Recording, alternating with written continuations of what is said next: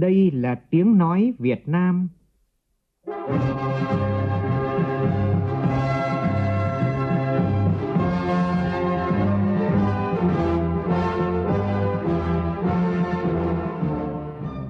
là tiếng nói Việt Nam,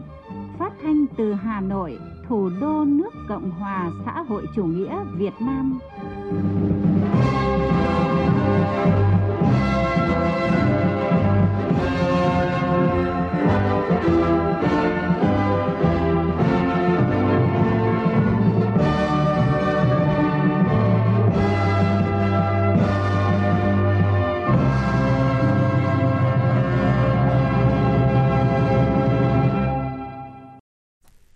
Biên tập viên Duy Quyền xin kính chào quý vị và các bạn. Mời quý vị và các bạn nghe chương trình Thời sự trưa của Đài Tiếng Nói Việt Nam với những nội dung chính sau đây.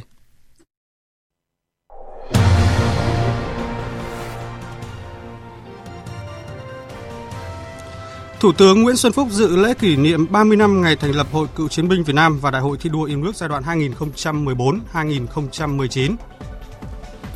Phát biểu tại lễ kỷ niệm 60 năm ngày thành lập Viện Khoa học Thủy lợi, Chủ tịch Quốc hội Nguyễn Thị Kim Ngân đề nghị viện cần nâng cao năng lực dự báo, cảnh báo và đề xuất giải pháp kỹ thuật, công nghệ để ứng phó hiệu quả trước các tác động của biến đổi khí hậu. Trước diễn biến của cơn bão số 7 gần Biển Đông, Văn phòng Thường trực Ban Chỉ đạo Trung ương phòng chống thiên tai đề nghị các địa phương sẵn sàng lực lượng cứu hộ, cứu nạn ngư nhân. Bộ Nội vụ bắt đầu nhận đăng ký thí điểm hợp nhất các cơ quan chuyên môn ở các địa phương. Việc thí điểm sẽ giảm 4 đầu mối ở cấp tỉnh và 3 đầu mối ở cấp huyện. Trong phần tin thế giới, Hội nghị thượng đỉnh kỷ niệm 70 năm thành lập khối quân sự Hiệp ước Bắc Đại Tây Dương NATO khai mạc tại thủ đô London, Vương quốc Anh, trong bối cảnh liên minh quân sự đang phải đối mặt với nhiều rạn nứt lớn trong nội bộ. Siêu bão Camuri tấn công Philippines, hàng nghìn người phải sơ tán. Sân bay quốc tế ở thủ đô Manila phải đóng cửa trong ngày hôm nay.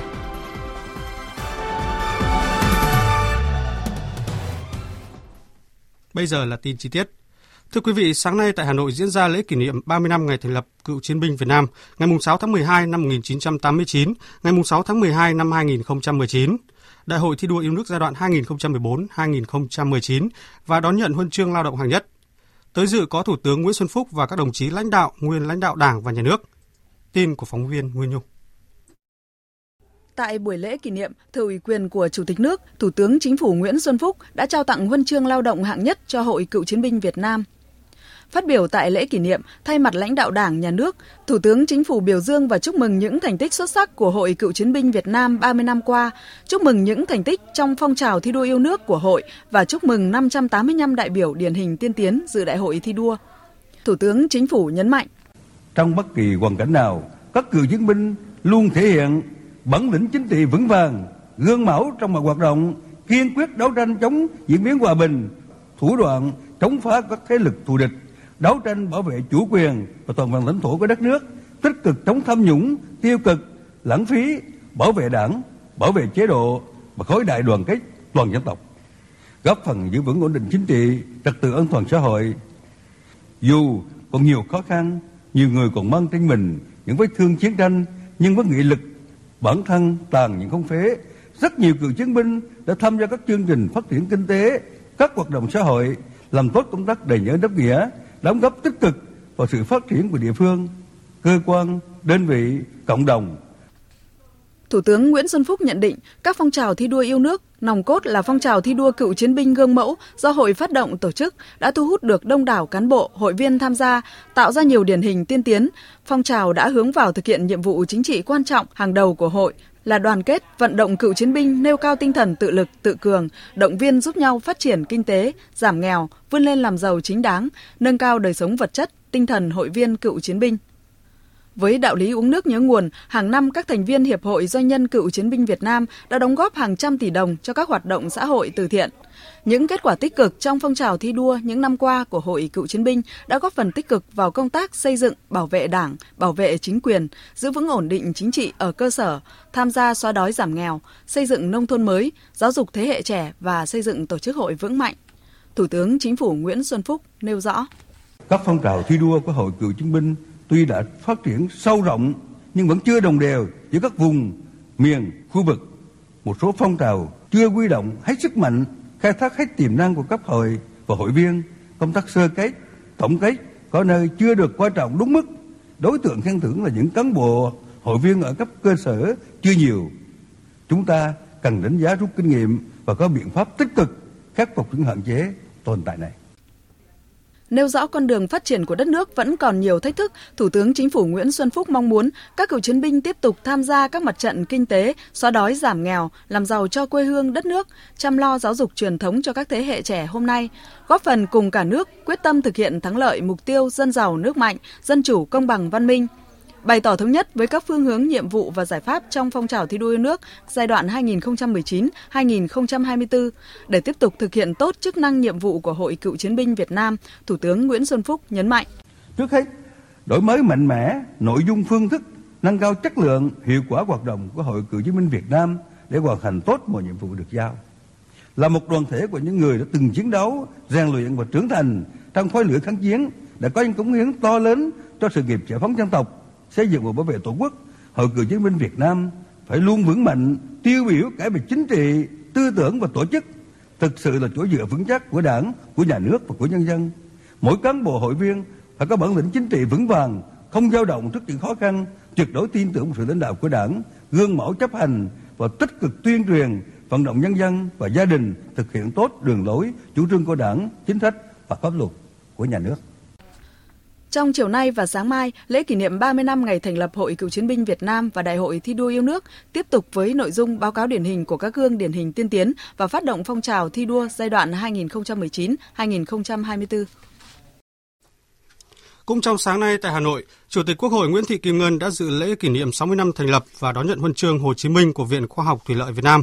Phát biểu tại buổi lễ, Chủ tịch Quốc hội đề nghị Viện cần nâng cao năng lực dự báo, cảnh báo và đề xuất giải pháp kỹ thuật công nghệ để ứng phó hiệu quả trước các tác động của biến đổi khí hậu, đồng thời vừa giải quyết tốt các yêu cầu cấp thoát nước cho nông nghiệp trước mắt và đảm bảo an ninh nguồn nước lâu dài cho phát triển kinh tế bền vững. Tin của phóng viên Lê Tuyết. Phát biểu tại lễ kỷ niệm, Chủ tịch Quốc hội Nguyễn Thị Kim Ngân nhấn mạnh, tác động của biến đổi khí hậu đã hiện hữu ở nhiều quốc gia trên toàn thế giới. Tình hình thời tiết, khí tượng thủy văn của nước ta ngày càng cực đoan, khác biệt, dị thường và khó lường. Không theo quy luật, hậu quả của biến đổi khí hậu khiến hạn hán, thiếu nước, xâm nhập mặn, lũ lụt, sạt lở bờ sông, bờ biển, nước biển dâng ngày càng trở nên nghiêm trọng. Những thách thức này đặt ra các yêu cầu, nhiệm vụ khó hơn đối với lĩnh vực nông nghiệp và phát triển nông thôn cũng như ngành thủy lợi – trong đó có Viện Khoa học Thủy lợi Việt Nam nhằm đảm bảo an ninh lương thực và phục vụ sản xuất nông nghiệp hàng hóa, góp phần phát triển kinh tế xã hội bền vững, xóa đói giảm nghèo, đồng thời chủ động phòng chống và giảm nhẹ thiệt hại do thiên tai gây ra, từng bước thích ứng với biến đổi khí hậu và nước biển dâng. Để hoàn thành các nhiệm vụ đặt ra, Chủ tịch Quốc hội Nguyễn Thị Kim Ngân lưu ý Viện Khoa học Thủy lợi Việt Nam cần tiếp tục quán triệt, bám sát đường lối chủ trương của Đảng, chính sách pháp luật của nhà nước, tham mưu cho Bộ giúp chính phủ chỉ đạo, điều hành hiệu quả, thực hiện thắng lợi các chiến lược, kế hoạch phát triển kinh tế xã hội nói chung và lĩnh vực nông nghiệp, phát triển nông thôn nói riêng, đảm bảo phát triển bền vững nền nông nghiệp hàng hóa tập trung nghiên cứu giải quyết hiệu quả những vấn đề đặt ra trong bối cảnh biến đổi khí hậu diễn ra nhanh chóng ở Việt Nam để cung cấp kịp thời các luận cứ khoa học giúp cho việc hoạch định chính sách về nông nghiệp nói chung, về thủy lợi nói riêng, nhất là tăng cường nghiên cứu, ứng dụng, nâng cao năng lực dự báo, cảnh báo và đề xuất các giải pháp kỹ thuật, công nghệ để ứng phó hiệu quả trước các tác động của biến đổi khí hậu ngày càng cực đoan, khó lường đồng thời vừa giải quyết tốt yêu cầu cấp thoát nước cho nông nghiệp trước mắt và bảo đảm an ninh nguồn nước lâu dài cho phát triển kinh tế bền vững. Với vai trò là viện nghiên cứu lớn trực thuộc Bộ Nông nghiệp và Phát triển Nông thôn, Chủ tịch Quốc hội đề nghị Viện cần tích cực phát triển các mối quan hệ hợp tác, nghiên cứu với các cơ sở nghiên cứu khoa học của ngành nông nghiệp để có những nghiên cứu mang tính tổng thể, hệ thống, góp phần giải quyết cơ bản và bền vững những vấn đề trong phát triển nông nghiệp và phải trở thành đơn vị đi đầu của ngành về phát triển khoa học công nghệ thủy lợi trong bối cảnh của cách mạng công nghiệp lần thứ tư chủ động tích cực hơn trong việc giới thiệu và đưa các kết quả nghiên cứu áp dụng rộng rãi, phấn đấu có nhiều đơn vị trực thuộc trở thành những đơn vị tự chủ về tài chính. Chủ tịch Quốc hội mong muốn Viện cần chú trọng nâng cao chất lượng nghiên cứu, kết hợp nghiên cứu hàn lâm với nghiên cứu triển khai, tiếp tục hoàn thiện các công nghệ đã được nghiên cứu, ứng dụng, nhất là công nghệ dễ áp dụng vào thực tiễn. Bên cạnh đó, chăm lo tạo điều kiện thuận lợi để phát triển đào tạo đội ngũ cán bộ khoa học, nghiên cứu có nhiều sáng tạo, có hoài bão, khát khao cống hiến, gắn bó tâm huyết với viện cũng như với ngành thủy lợi và lĩnh vực nông nghiệp, phát triển nông thôn kết hợp tốt hai hoạt động nghiên cứu và đào tạo để cung cấp đội ngũ nghiên cứu viên, giảng viên chất lượng cao, phát huy lợi thế sẵn có của viện để hỗ trợ đào tạo, giảng dạy của trường Đại học Thủy lợi và các cơ sở đào tạo các lĩnh vực liên quan. Tại lễ kỷ niệm, thay mặt lãnh đạo Đảng và Nhà nước, Chủ tịch Quốc hội Nguyễn Thị Kim Ngân đã trao huân chương Hồ Chí Minh cho Viện Khoa học Thủy lợi Việt Nam. Sáng nay, Hội đồng Nhân dân thành phố Hà Nội khóa 15 khai mạc kỳ họp thứ 11 nhằm đánh giá kết quả thực hiện nhiệm vụ phát triển kinh tế xã hội, thu chi ngân sách, bảo đảm quốc phòng an ninh năm 2019. Ủy viên Bộ Chính trị, Bí thư Thành ủy Hà Nội Hoàng Trung Hải và Phó Chủ tịch Quốc hội Uông Chu Lưu dự phiên khai mạc. Tin của phóng viên Đài Tiếng Nói Việt Nam.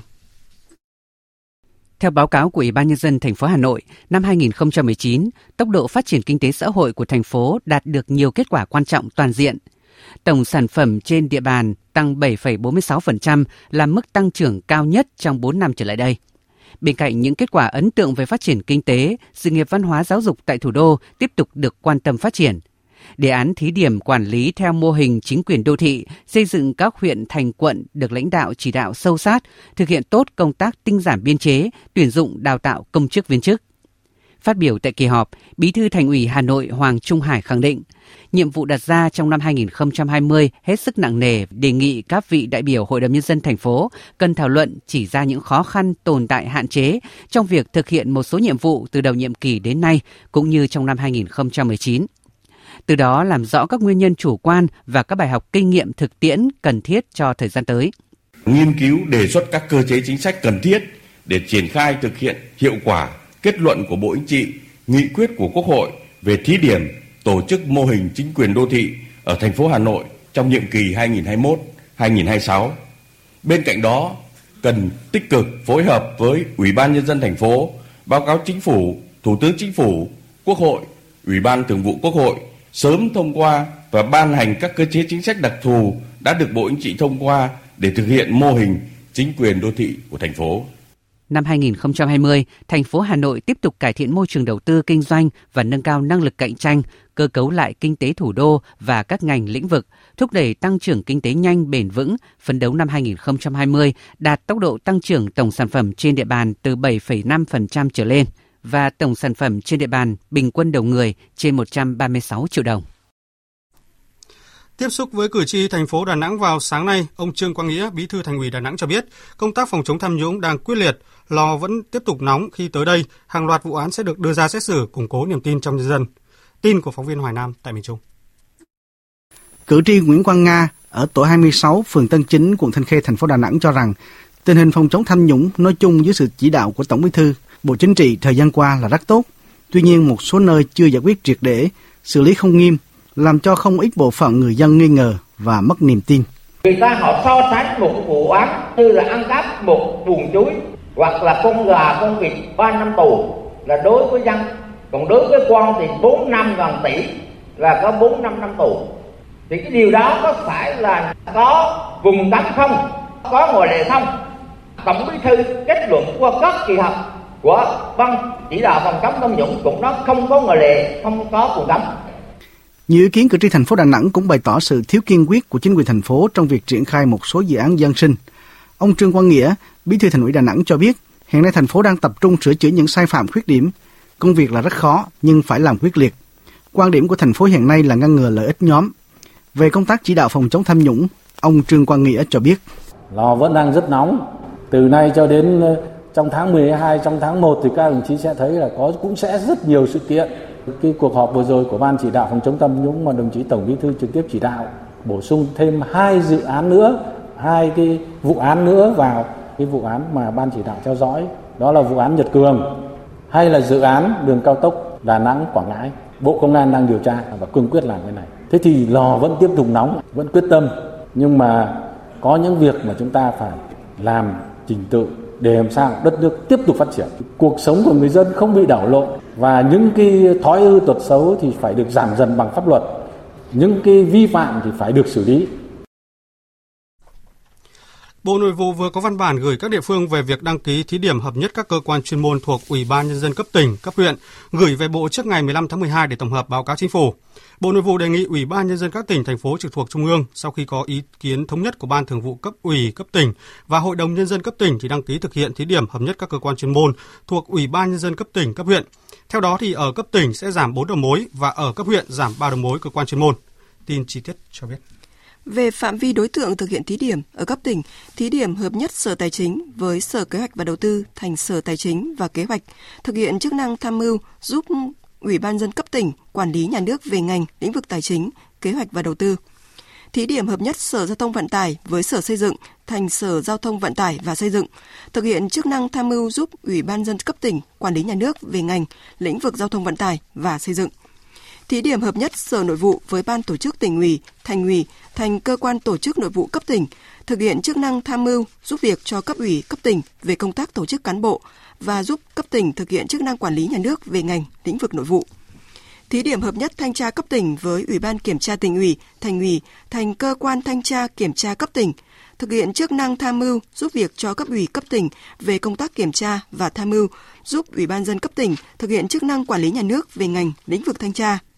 ở cấp huyện, thí điểm hợp nhất phòng nội vụ với ban tổ chức cấp ủy cấp huyện thành cơ quan tổ chức nội vụ cấp huyện. Thí điểm hợp nhất thanh tra cấp huyện với ủy ban kiểm tra cấp ủy cấp huyện thành cơ quan thanh tra kiểm tra cấp huyện. Thí điểm hợp nhất văn phòng hội đồng nhân dân và ủy ban nhân dân với văn phòng cấp ủy cấp huyện thành văn phòng cấp huyện.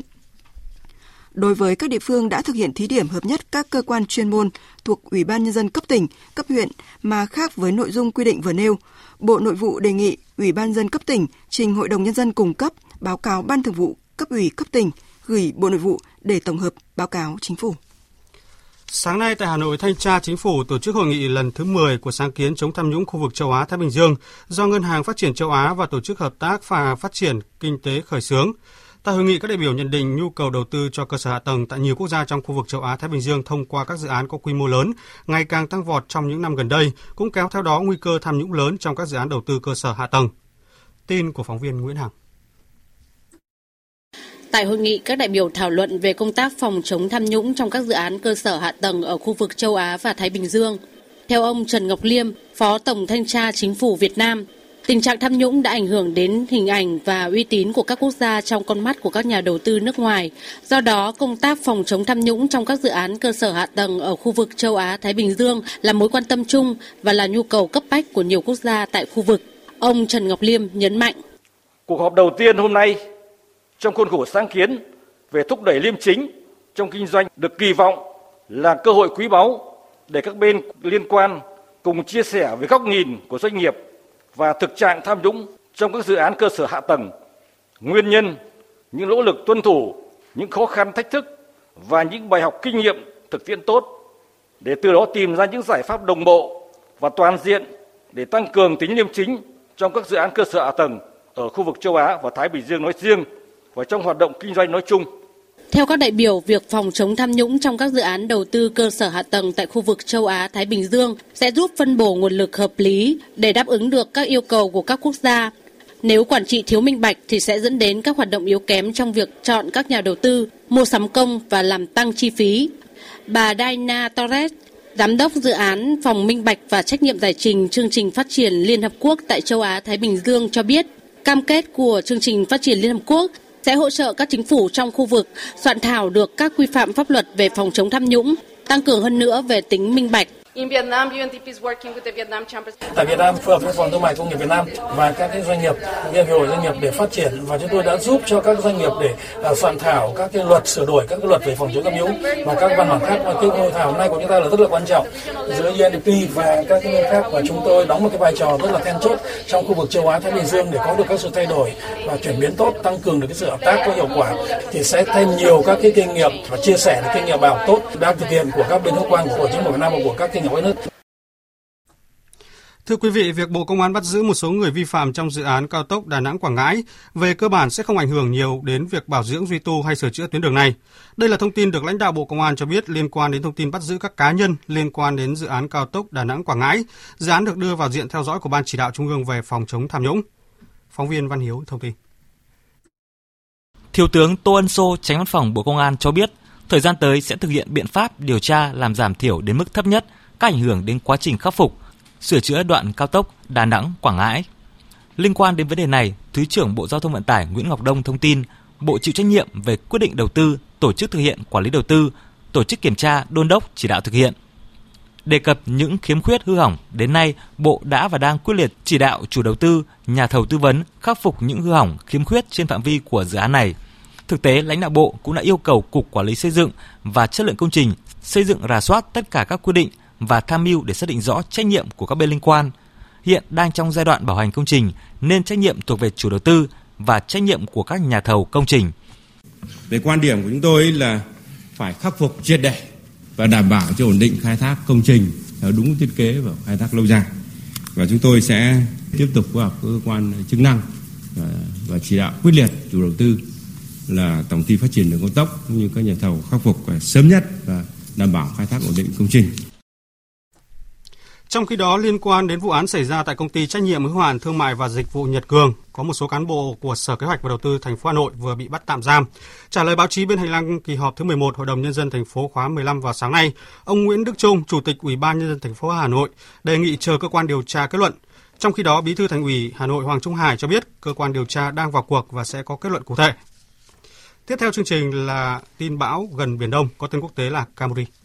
Hồi 7 giờ hôm nay, vị trí tâm bão ở vào khoảng 13,2 độ Vĩ Bắc, 122,6 độ Kinh Đông, ngay trên khu vực miền Trung Philippines. Sức gió mạnh nhất vùng gần tâm bão mạnh cấp 13, cấp 14, giật cấp 17. Bán kính gió mạnh từ cấp 6, giật từ cấp 8 trở lên, khoảng 350 km tính từ tâm bão. Bán kính gió mạnh từ cấp 10, giật cấp 12 trở lên, khoảng 150 km tính từ tâm bão. Dự báo trong 24 giờ tới, bão di chuyển theo hướng Tây Tây Bắc, mỗi giờ đi được từ 15 đến 20 km và đi vào Biển Đông. Đến 7 giờ ngày mai, vị trí tâm bão ở vào khoảng 14,4 độ Vĩ Bắc, 118,2 độ Kinh Đông, cách đảo Song Tử Tây khoảng 550 km về phía Đông Bắc. Sức gió mạnh nhất vùng gần tâm bão mạnh cấp 11, cấp 12, giật cấp 15, cấp độ rủi ro thiên tai cấp 3. Vùng nguy hiểm trên Biển Đông trong 24 giờ tới, bán kính gió mạnh từ cấp 6, giật từ cấp 8 trở lên, Do ảnh hưởng của bão, từ vĩ tuyến 11,5 độ Vĩ Bắc đến vĩ tuyến 16,5 độ Vĩ Bắc, phía đông kinh tuyến 116,0 độ Kinh Đông. Tại cuộc họp văn phòng thường trực Ban chỉ đạo Trung ương về phòng chống thiên tai diễn ra vào sáng nay, các thành viên Ban chỉ đạo đã bàn các biện pháp ứng phó bão số 7 đang hướng vào Biển Đông, đề nghị các bộ ngành địa phương cần đặc biệt đề phòng gió mạnh trên biển và mưa lớn, đồng thời sẵn sàng lực lượng cứu hộ cứu nạn ngư dân. Phóng viên Minh Long đưa tin. Theo dự báo của cơ quan khí tượng thủy văn, sau khi trở thành bão số 7, nhiều khả năng bão sẽ suy yếu vào chiều tối mùng 6 tháng 12. Các thành viên ban chỉ đạo về phòng chống thiên tai cho rằng quỹ đạo bão hiện nay còn chịu tác động của không khí lạnh, không loại trừ sẽ diễn biến phức tạp. Thượng tá Trần Anh Dũng, Ủy ban quốc gia ứng phó sự cố thiên tai và tìm kiếm cứu nạn cho biết đã chỉ đạo bộ đội bộ đội biên phòng luôn là theo dõi chặt chẽ và sẵn sàng các cái lực lượng phương tiện ứng phó mà đặc biệt là các cái tàu bè trên biển này là không có bão vẫn có cái sự hỏng hóc vẫn có cái sự tai nạn trên biển xảy ra thì đây chúng tôi luôn luôn sẵn sàng các lực lượng phương tiện để ứng phó và cứu trợ cứu hộ cứu nạn khi có yêu cầu. Theo Nguyễn Trường Sơn, Phó Tổng cục trưởng Tổng cục Phòng chống thiên tai, hình thái thời tiết nguy hiểm hiện nay là gió mạnh trên biển. Trước mắt cần tập trung thông báo kêu gọi tàu thuyền trên biển, nhất là những ngư trường nơi khả năng bão đi qua thông tin kịp thời cho các tàu thuyền khẩn trương di rời ra khỏi khu vực nguy hiểm. Các lực lượng phối hợp với các địa phương sẵn sàng các phương tiện cứu hộ cứu nạn tàu thuyền và ngư dân trên biển. Đề nghị Trung tâm Dự báo Khí tượng Thủy văn Quốc gia thường xuyên đưa các cái bản tin kịp thời và rất chính xác, đặc biệt là đường đi, quỹ đạo của bão và cường độ bão, bởi vì là cái quỹ đạo của cơn bão này sẽ phụ thuộc phần lớn vào cái không khí lạnh không thể lường hết được là với cường độ không khí lạnh, mức độ ảnh hưởng đến đâu và tác động đến cơn bão này như thế nào. Không để bất kể một sự cố nào với tàu thuyền chúng ta do không có thông tin hoặc là do chủ quan mà bị tai nạn ảnh hưởng bởi cơn bão này còn tại Philippines, hàng nghìn người ở quốc gia này đã phải sơ tán trong khi chính quyền quốc gia này quyết định đóng cửa sân bay Manila trong ngày hôm nay để phòng ngừa. Dự kiến thì đầu giờ chiều nay bão sẽ tiến vào khu vực phía nam thủ đô Manila với 13 triệu dân và cũng là nơi đang đón tiếp hàng nghìn vận động viên tham dự Đại hội thể thao Đông Nam Á SEA Games. Tính tới nay thì hơn 60.000 người ở các khu vực có nguy cơ bị ngập úng hoặc lở đất ở vùng Bicol đã được sơ tán tới nơi an toàn. Tiếp theo chương trình thời sự trưa nay là một số thông tin thời tiết đáng chú ý.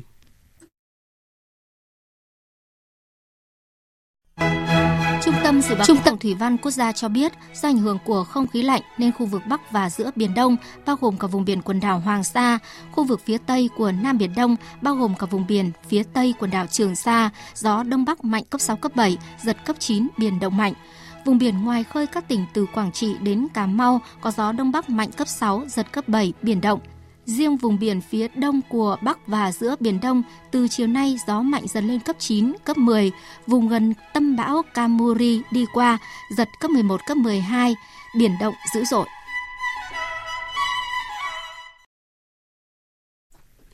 Chương trình thời sự trưa tiếp tục với phần tin thế giới. Hội nghị thượng đỉnh kỷ niệm 70 năm thành lập khối quân sự hiệp ước Bắc Đại Tây Dương NATO khai mạc hôm nay tại thủ đô London, Vương quốc Anh, trong bối cảnh liên minh quân sự đang phải đối mặt với nhiều dạn nứt lớn trong nội bộ. Phóng viên Quang Dũng thường trú tại Pháp đưa tin. Tổng thống Mỹ Donald Trump đã đặt chân đến thủ đô London của Vương quốc Anh vào tối muộn ngày 2 tháng 12 theo giờ địa phương, chính thức mở màn cho sự kiện được chờ đợi nhất tuần này trong thế giới phương Tây, khi nguyên thủ 29 quốc gia thành viên khối quân sự hiệp ước Bắc Đại Tây Dương NATO nhóm họp để kỷ niệm 70 năm thành lập khối. Trước thềm hội nghị thượng đỉnh tại London, một trong những chủ đề tiếp tục được nhắc đến nhiều nhất là việc tăng chi tiêu quân sự của các nước thành viên NATO lên mức 2% GDP mỗi nước. Đây là chủ đề gây ra nhiều mâu thuẫn trong nội bộ NATO vài năm qua, khi Mỹ liên tiếp gây sức ép và chỉ trích các nước NATO là đã dồn quá nhiều gánh nặng tài chính lên vai Mỹ.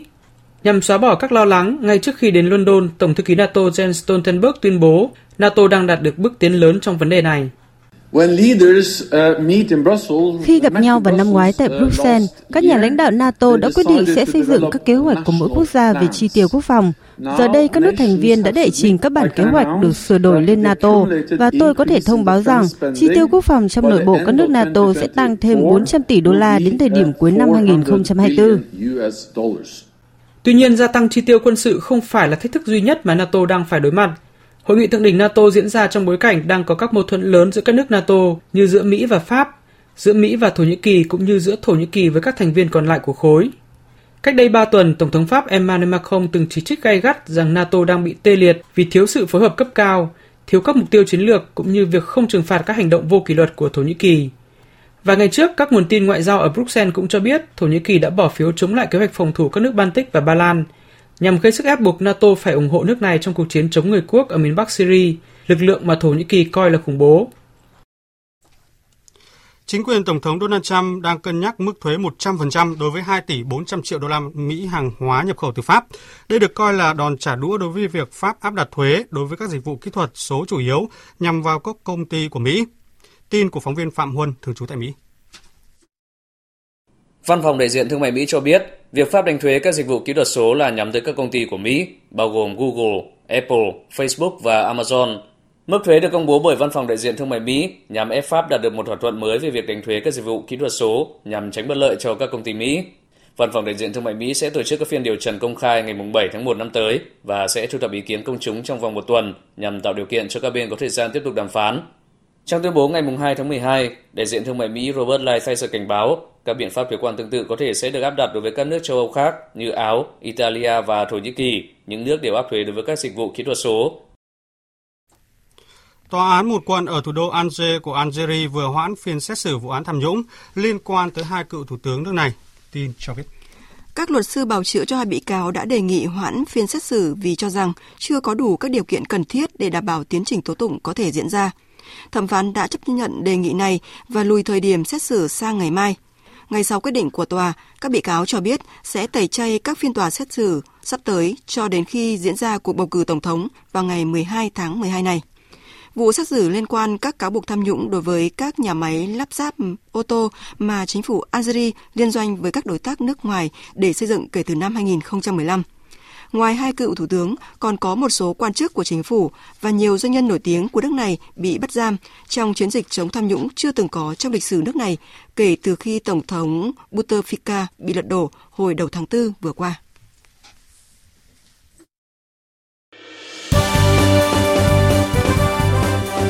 Thời sự tiếng nói Việt Nam. Thông tin nhanh. Bình luận sâu. Tương tác đa chiều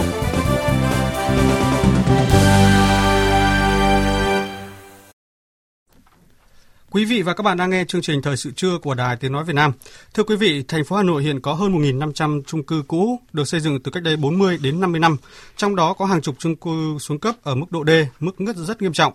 Mặc dù Ủy ban Nhân dân thành phố Hà Nội đã thực hiện nhiều giải pháp nhằm cải tạo xây mới các chung cư cũ từ nhiều năm nay, tuy nhiên công tác này vẫn dậm chân tại chỗ. Thực tế cho thấy việc cải tạo chung cư cũ tại Hà Nội sẽ khó có thể thực hiện được nếu không có một cơ chế đặc thù. Tiêu điểm thời sự trưa nay, phóng viên Thành Trung đề cập nội dung này. B6 và G6A là hai khu tập thể cũ tại phường Thành Công, quận Ba Đình, Hà Nội đang xuống cấp nghiêm trọng. Hơn ai hết, những người dân đang sống trong những căn hộ chật hẹp, bong chóc và ẩm mốc này là những người cảm nhận rõ nhất. Trong những ngày qua, động đất liên tiếp xảy ra, tuy chưa có thiệt hại về người nhưng cũng khiến cho những người dân đang sinh sống trong những khu tập thể xuống cấp lo lắng. Nói chung là nó cũng quá là xuống cấp mà hiện tại thì bên quản lý nhà ở đấy thì cũng không là là, là, là hầu như là ít là đến để mà kiểm tra rồi là sửa sang lại. Nó ảnh hưởng rất là nhiều chứ. Kết cấu nó không còn chắc chắn nữa thì nó có thể bong chóc các mảng là một này, hai thậm chí nó còn ờ, dẫn đến mà cả sập là cũng vẫn có những nguy cơ. Để có thêm không gian thì hầu hết các hộ dân đều đua thêm những khung sắt hay còn gọi là chuồng cu chuồng cọp hoặc làm gác xếp bằng bê tông ngay trong nhà mình. Việc xây dựng cơi nới như vậy làm thay đổi kết cấu của khu chung cư. Nguy hiểm nhất là hàng trăm bồn nước inox được người dân đặt trên nóc chung cư chỉ được níu giữ bằng cái chân đế và vài sợi dây thép buộc vào bất cứ thứ gì xung quanh. Những bồn nước này có thể rơi xuống bất cứ lúc nào. Với chức năng nhiệm vụ của mình, Ủy ban nhân dân phường phân công cán bộ thường xuyên nắm bắt tình hình để có thể hỗ trợ người dân khi có tình huống xấu xảy ra. Trong điều kiện bình thường, chưa kể đối mặt với mưa bão hoặc nghiêm trọng hơn nếu như có động đất hay là dư chấn của động đất, hậu quả khó lường. Ông Ngô Ngọc Lâm, Phó Chủ tịch Ủy ban dân phường Thành Công, quận Ba Đình, Hà Nội cho biết. Với quan điểm của cơ quan quản lý nhà nước thì chúng tôi kiến nghị với các cơ quan cấp trên là quan tâm đến cái việc mà xây dựng lại mới lại nhà chung cư bởi vì cơ bản các nhà chung cư trên à, địa bàn thành phố Hà Nội nói chung và địa bàn của Thành Công nói riêng ấy, thì cũng đã đáp ứng được cái sứ mệnh lịch sử của nó rồi.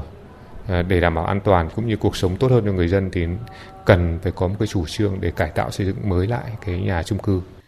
Nhiều chung cư cũ nguy hiểm cấp độ D đang được các quận của thành phố Hà Nội tổ chức di rời nhưng chưa có phương án xây dựng lại. Từ hơn 10 năm trước, thành phố đã đưa ra chương trình cải tạo, nâng cấp, xây mới các khu chung cư cũ xuống cấp trên địa bàn với nhiều chính sách ưu tiên để kêu gọi doanh nghiệp tham gia. Tuy nhiên trong quá trình thực hiện có rất nhiều vướng mắc. Sau hơn 10 năm triển khai, chương trình này gần như dậm chân tại chỗ khi mới chỉ có hơn 20 chung cư cũ đã và đang được xây dựng mới, chiếm khoảng hơn 1%. Trên thực tế cũng đã có một số doanh nghiệp đến tìm hiểu và có ý định đầu tư cải tạo chung cư cũ nhưng đều vướng phải nhiều thủ tục, nhất là khâu giải phóng mặt bằng. Theo ông Nguyễn Chí Dũng, Phó Giám đốc Sở Xây dựng Hà Nội, do thiếu quy định cụ thể hệ số bồi thường tái định cư tại chỗ, không quy định phân cấp cho cấp quận nên không phát huy được sức mạnh tự chủ của các cấp trong việc cải tạo xây dựng mới nhà chung cư cũ. Ông Nguyễn Văn Chính, phụ trách ban quản lý dự án công ty cổ phần đầu tư tài chính toàn cầu, đơn vị chủ đầu tư của công trình cải tạo chung cư 30A Lý Thường Kiệt, quận Hoàn Kiếm cho biết. Và tôi cho rằng là với các dự án khác trên địa bàn thành phố Hà Nội mà muốn làm được thì phải dựa vào cái chính sách của chính phủ thế rồi các cái quyết định của ủy ban nhân thành phố nhưng vẫn chưa đủ. Nó phải căn cứ vào cái tình hình thực tế đấy. Thì cái chính quyền địa phương phối hợp cùng với chủ đầu tư phải xây dựng lên thành một cái chính sách riêng rẽ. Và cái chính sách riêng rẽ này thì chúng tôi lấy kinh nghiệm từ cái dự án 30A đấy là đều các hộ dân các cơ quan tổ chức đều được lợi hơn so với cái chính sách chung từ tháng 11 năm 2018, Ủy ban nhân dân thành phố Hà Nội đã kiến nghị với Trung ương cho phép Hà Nội ban hành cơ chế đặc thù để giải quyết việc cải tạo các chung cư này. Bởi chỉ riêng việc tất cả các chủ sở hữu nhà chung cư đồng ý để cải tạo đã là một điều khó, vì một số hộ gia đình ở tầng 1 thường không đồng ý hoặc là yêu cầu có hệ số đền bù cao hơn. Theo đại biểu Quốc hội Hoàng Văn Cường, đoàn Hà Nội,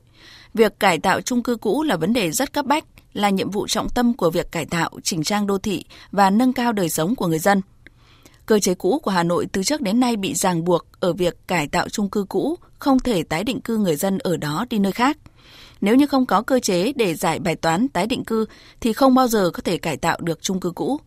Ông Hoàng Văn Cường cho rằng việc Hà Nội đang đề xuất với chính phủ cơ chế đặc thù là rất cần thiết. Thế mà muốn một đô thị hoặc vị đại văn minh thì cái mật độ xây dựng ở trên khu của nó nó phải giảm xuống chứ không thể là xây dựng quá nhiều cái mật độ cao như hiện nay để chúng ta có được cái không gian làm công viên, làm cây xanh và một hệ thống các cái giao thông công cộng phải được tiếp cận các cái khu đó thì chúng ta mới có thể giải quyết được những vấn đề của trung cũ. Bây giờ muốn giảm mật độ giao thông xuống thì rõ ràng chúng ta phải nâng cái chiều cao của các công trình xây dựng lên, đồng thời phải phát triển cái hệ thống không gian ngầm.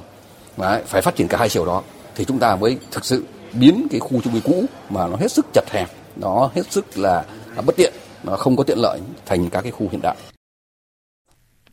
Thưa quý vị và các bạn, trả lời chất vấn của đại biểu Quốc hội về giải pháp cải tạo chung cư cũ trong thời gian tới, Bộ trưởng Bộ Xây dựng Phạm Hồng Hà cho biết, giải pháp hiện nay là phải sửa đổi bổ sung thể chế, sau đó là chú ý có quy định cụ thể linh hoạt hơn về tăng chiều cao và dân số đối với các dự án cải tạo chung cư cũ trong một số trường hợp.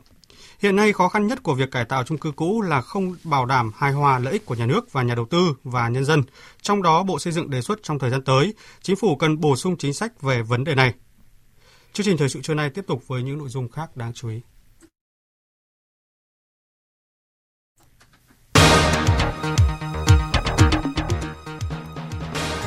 Bộ Y tế khuyến cáo phòng chống dịch bệnh truyền nhiễm mùa đông xuân. Không có dấu hiệu của một vụ tấn công khủng bố trong vụ nổ ở thủ đô của Indonesia.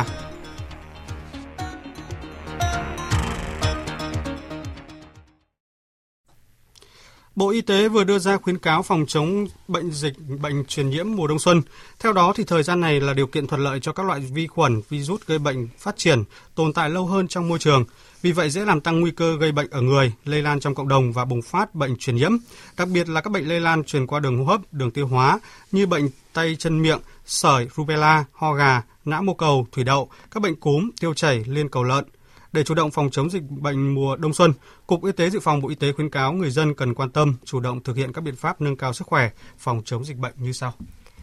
Tiêm vaccine phòng bệnh đầy đủ và đúng lịch đối với các bệnh có vaccine phòng bệnh.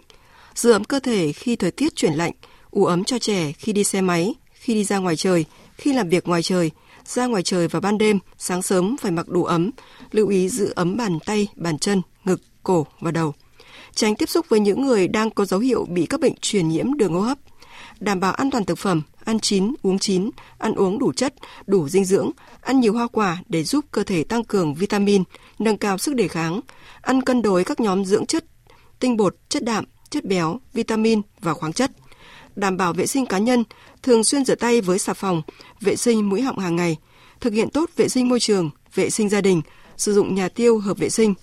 khi có các dấu hiệu nghi bị bệnh truyền nhiễm, cần thông báo ngay tới cơ sở y tế gần nhất để được tư vấn, khám và điều trị kịp thời. Thưa quý vị, năng suất lao động Việt Nam theo giá hiện hành ước đạt 4, hơn 4.520 đô la Mỹ một lao động, tương đương với hơn 100 triệu đồng. Tốc độ tăng cao nhưng giá trị tăng lại rất thấp so với các nước trong khu vực. Thực tế này đòi hỏi sự năng động, đổi mới sáng tạo của các doanh nghiệp nhằm nâng cao năng suất, năng lực cạnh tranh, nhất là trong bối cảnh chuyển đổi số, Thông tin này được các chuyên gia khẳng định tại hội thảo năng suất và chất lượng trong kỷ nguyên chuyển đổi số do Đại học Kinh tế Đại học Quốc gia Hà Nội tổ chức vào sáng nay. Phản ánh của phóng viên Thu Trang. Theo các chuyên gia, mặc dù tốc độ tăng năng suất lao động ở Việt Nam ở mức độ cao trong ASEAN, giá trị năng suất lao động của Việt Nam lại rất thấp. Điều này cho thấy nền kinh tế Việt Nam sẽ phải đối mặt với thách thức rất lớn trong thời gian tới để có thể bắt kịp mức năng suất lao động của các nước. Đặc biệt trong bối cảnh kinh tế mới, khi mà làn sóng công nghiệp 4.0 với xu hướng số hóa và chuyển đổi số mang đến cơ hội nâng cao năng suất trên phạm vi toàn cầu. Phó giáo sư tiến sĩ Phan Trí Anh, Giám đốc Trung tâm Nghiên cứu Quản trị Kinh doanh Đại học Kinh tế Đại học Quốc gia Hà Nội, đại diện ban tổ chức hội thảo đặt vấn đề. Liệu có phải chúng ta tăng năng suất, tăng cái chất lượng sản phẩm dịch vụ và hàng hóa thông qua cái việc áp dụng các công cụ số hay không?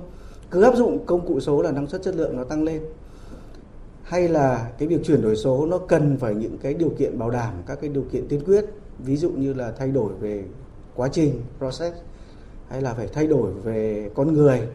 hay là phải thay đổi về cái phong cách lãnh đạo? Hay nói một cái khác là các cái điều kiện cần cho cái việc chuyển đổi số là gì? Doanh nghiệp cần phải làm gì trước khi áp dụng các các cái công cụ số? Thời gian qua, đa số người Việt Nam tin rằng việc tăng năng suất dựa vào cường độ đầu tư tái cấu trúc hệ thống kinh tế, phân bổ lại lao động và đặc biệt là áp dụng khoa học công nghệ tiên tiến, thì nghiên cứu của Ngân hàng Thế giới và McKinsey lại đã chỉ rõ và khẳng định chỉ ứng dụng công nghệ số mới có thể tạo ra cơ hội nâng cao năng suất và hiệu suất công việc, đồng thời thúc đẩy việc đào tạo nâng cao kỹ năng và thái độ làm việc của người lao động. Nếu như người lao động không muốn mất việc vì robot, họ phải được đào tạo, phải tự đào tạo để tồn tại và phát triển được.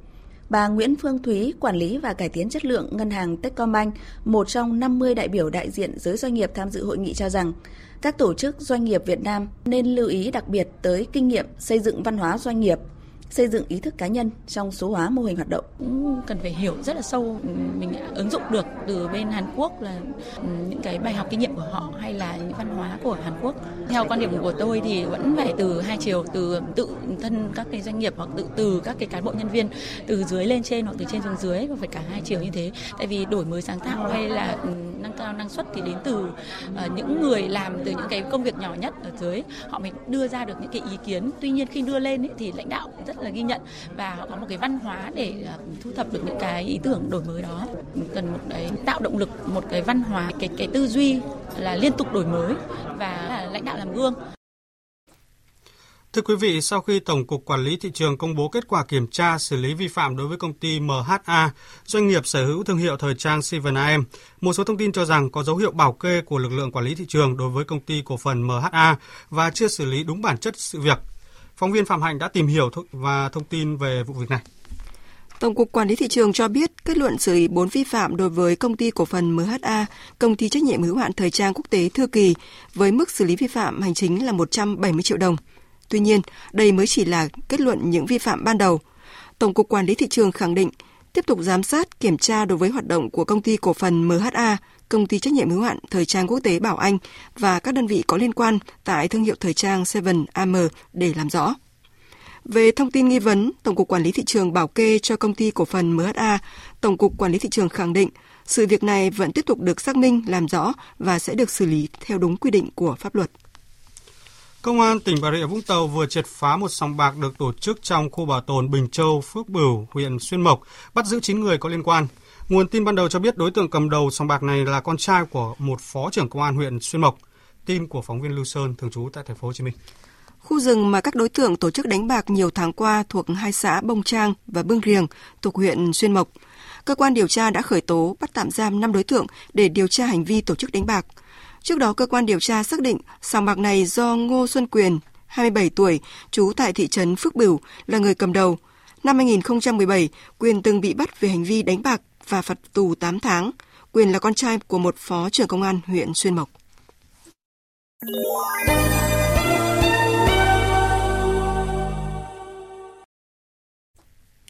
Thưa quý vị và các bạn, hội nghị lần thứ 25 các bên tham gia Công ước khung của Liên Hợp Quốc về biến đổi khí hậu COP25 đang diễn ra tại thủ đô Madrid của Tây Ban Nha. Các nhà quan sát cho rằng lãnh đạo các nước cần đưa ra những hành động cụ thể trước khi quá muộn để ứng phó với biến đổi khí hậu thay vì những khẩu hiệu vốn chỉ để tuyên truyền.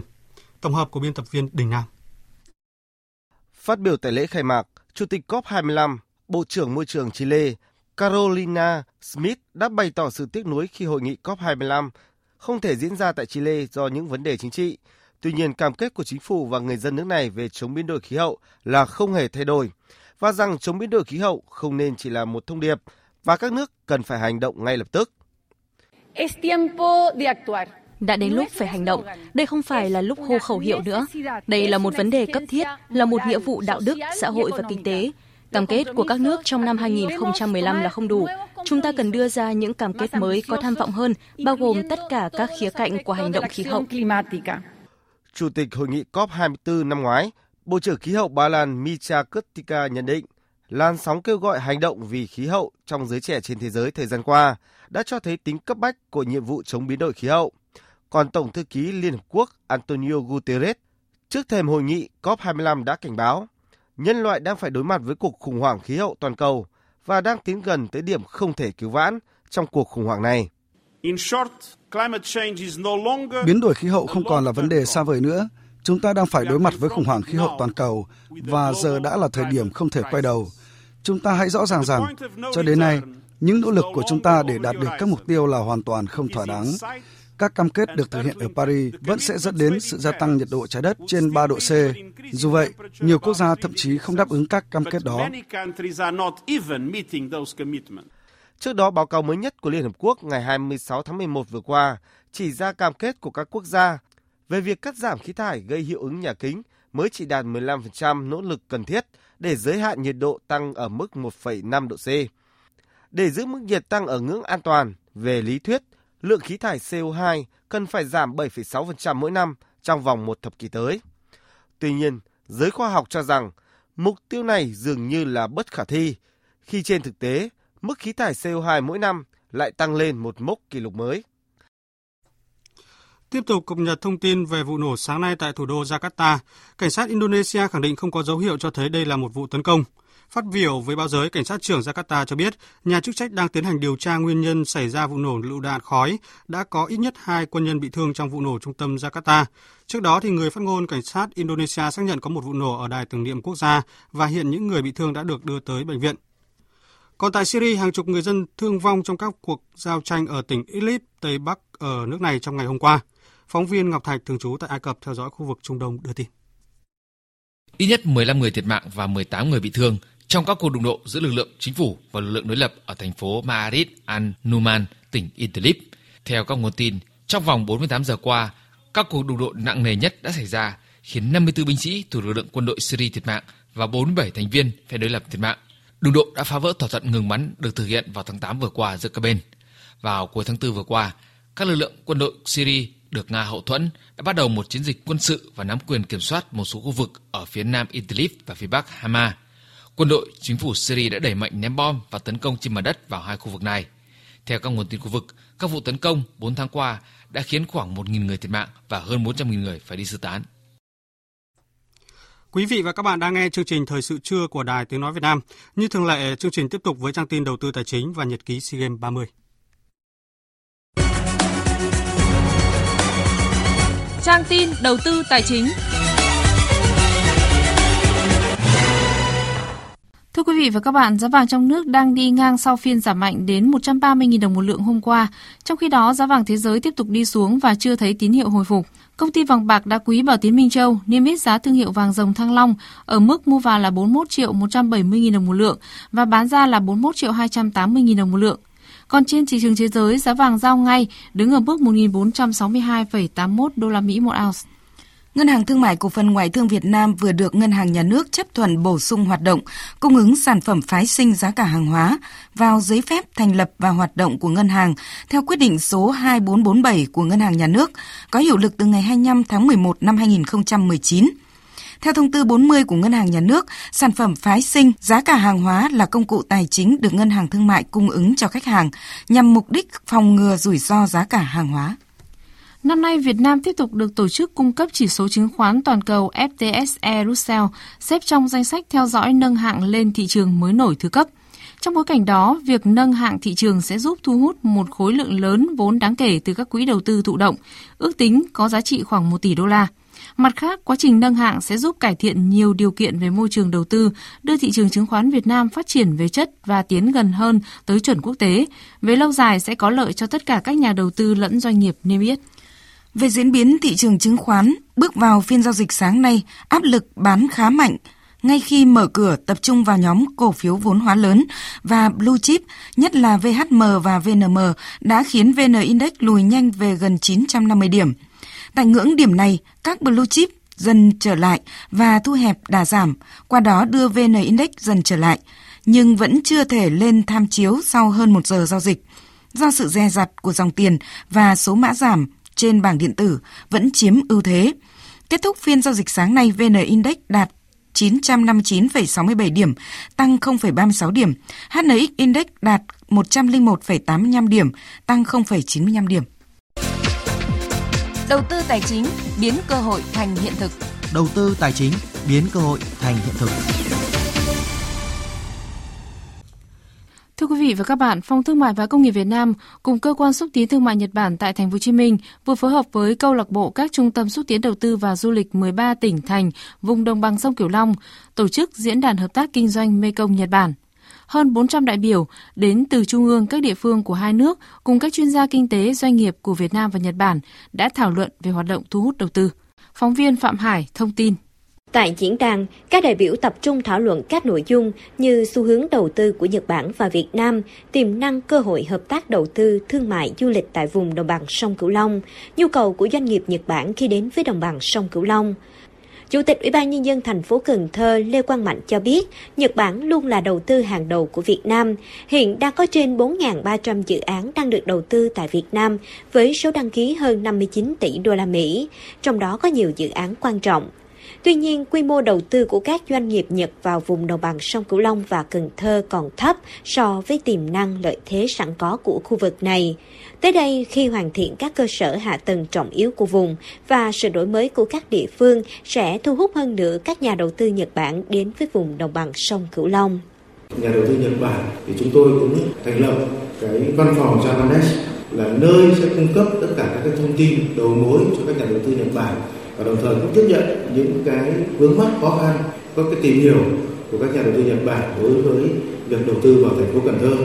Ông Vũ Tiến Lộc, Chủ tịch Phòng Thương mại và Công nghiệp Việt Nam cho biết, đồng bằng sông Cửu Long có chức chỉ số BCI cao nhất cả nước và khu vực này cũng là nơi xuất khẩu nhiều mặt hàng chủ lực của cả nước. Đây là nơi còn nhiều dư địa để phát triển, trong đó có các nhà đầu tư Nhật Bản. Chìa khóa của sự phát triển là tăng cường trong hợp tác đào tạo nguồn nhân lực giữa hai nước và đổi mới sáng tạo.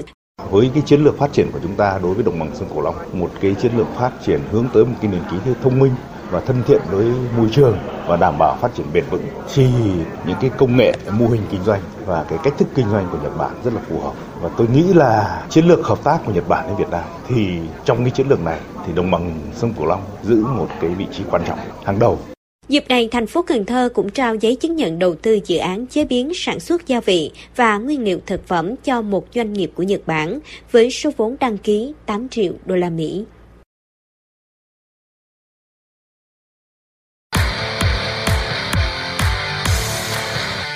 Nhật ký SEA Games 30 Nhật ký SEA Games 30 Thưa quý vị và các bạn, đoàn thể thao Việt Nam đã bước vào ngày thi đấu thứ ba của SEA Games 30 cùng với hy vọng giành huy chương ở các môn Olympic như thể dục dụng cụ, đấu kiếm, cử tạ. Và tin vui đã đến trong buổi sáng khi nữ lực sĩ 23 tuổi Hoàng Thị Duyên thiết lập kỷ lục đại hội ở hạng 59 kg của nữ. Phóng viên Lê Tú thông tin từ Philippines. Đô cử Việt Nam là ứng cử viên sáng giá nhất ở hạng 59 kg nữ và cũng đăng ký các mức cử giật và cử đẩy đều cao hơn 4 đối thủ còn lại. Sau 3 lượt cử giật, Hoàng Thị Duyên đạt thành tích 95 kg. Xếp thứ hai là vận động viên chủ nhà Margaret với mức cử 82 kg. Đến lượt cử đẩy đầu tiên, Hoàng Thị Duyên sớm nắm chắc trong tay tấm huy chương vàng khi nâng thành công mức tạ 105 kg, nhưng vẫn tiếp tục thành công với mức tạ 115 kg, bỏ sang người về nhì tới 21 kg với mức tổng cử 210 kg, kỷ lục mới của đại hội, đồng thời mang về tấm huy chương vàng thứ ba cho cử tạ Việt Nam. Hôm nay cũng là ngày thi đấu cuối cùng của môn Usu tại SEA Games 30, trong đó có 3 nội dung biểu diễn vào buổi sáng. Kết quả là các võ sĩ nước ta đã giành một huy chương vàng, một huy chương bạc và một huy chương đồng. Ở nội dung nam quyền, Phạm Quốc Khánh hoàn thành bài thi với số điểm 9,65 để giành huy chương vàng. Võ sĩ Quốc Khánh nói: Thật sự rất là vui sướng, mình đã vượt qua được cái cái ngưỡng của bản thân. Vận động viên khi mà đã có cái độ tuổi nhất định rồi thì cái độ hồi phục rất là kém. Ba ngày liền thi đấu và đều phải dậy rất sớm. Điều kiện ngoại cảnh cũng như là thời tiết ở ngoài trời rất là nóng. Nhưng vào những tất cả những cái nhà thi đấu hoặc khách sạn thì điều hòa rất là lạnh. Là những cái thay đổi đấy nó sẽ ảnh hưởng rất nhiều đến sức khỏe vận động viên. Nhưng qua mình đã nói thì những cái áp lực về huy chương, những cái ờ, chưa hài lòng của ngày hôm qua, mình cố gắng biến nó thành động lực.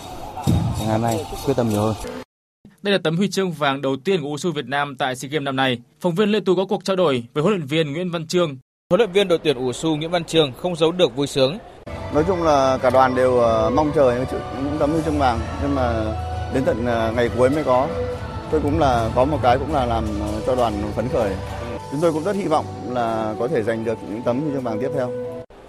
Ngay sau Phạm Quốc Khánh, đội tuyển U Việt Nam còn tham dự hai nội dung biểu diễn nhưng đều không thể bước lên bục cao nhất khi Trần Thị Minh Huyền giành huy chương bạc nội dung Thái cực kiếm nữ, còn Trần Xuân Hiệp chỉ đứng thứ ba nội dung quân thuật nam. Chia sẻ về lý do khiến đội tuyển U thi đấu không thành công tại giải năm nay, huấn luyện viên Nguyễn Văn Trường cho biết. Trọng tài thì ờ, ngày đầu thì họ chấm thì ờ, tương đối ổn, bắt đầu các ngày sau ờ, là họ cũng bắt đầu có những cái sự thiên vị một chút. Vì cái môn này là môn chủ tượng cho nên cũng rất là khó nói. Như trong nội dung ờ, thắng kiếm vừa rồi đáng ra là mình mình có thể lấy cái thì họ đuối hơn nhưng mà họ vẫn lấy. Bộ môn cũng đã thi đấu cũng nhiều kỳ sea games. Cái trường hợp này cũng là bình thường so với những các các, các lần khác rồi thị trường chủ nhà bao giờ cũng có cái cái lợi thế như vậy trong ngày thi đấu hôm nay ngoài phạm quốc khánh ủ su việt nam còn có thêm 3 hy vọng đứng trên bục cao nhất khi các võ sĩ Nguyễn Thị Chính, Nguyễn Thị Trang và Bùi Trường Giang tham dự chung kết các nội dung đối kháng. Quý vị và các bạn thân mến, các đội tuyển của đoàn thể thao Việt Nam đang tham dự SEA Games 30 tại Philippines tiếp tục nhận được sự cổ vũ từ đông đảo cổ động viên Việt Nam. Phản ánh của phóng viên Việt Anh từ Philippines. Các đội tuyển ủ su và đấu kiếm sáng nay thi đấu tại thủ đô Manila bất ngờ nhận được sự cổ vũ của hơn 200 cổ động viên Việt Nam. Tới Philippines để theo dõi trận đấu giữa U22 Việt Nam và U22 Singapore tối nay tại sân Rizal Memorial. Đoàn cổ động viên tận dụng thời gian trong ngày để đi cổ vũ các đội tuyển khác thi đấu. Anh Phạm Văn Thế cho biết. Tôi ờ, hôm nay là đưa đoàn là 200 khách. À, trước tiên là chờ đợi cái cuộc chiến giữa đội tuyển ờ, U22 Việt Nam và à, đội tuyển U22 Singapore. À, nhưng mà trong quá trình chờ đợi thì đoàn của chúng tôi cũng đã sắp xếp đưa 200 ờ, cổ động viên đấy, qua tham dự những trận đấu ủ su, đấu kiếm của uh, những uh, tuyển thủ Việt Nam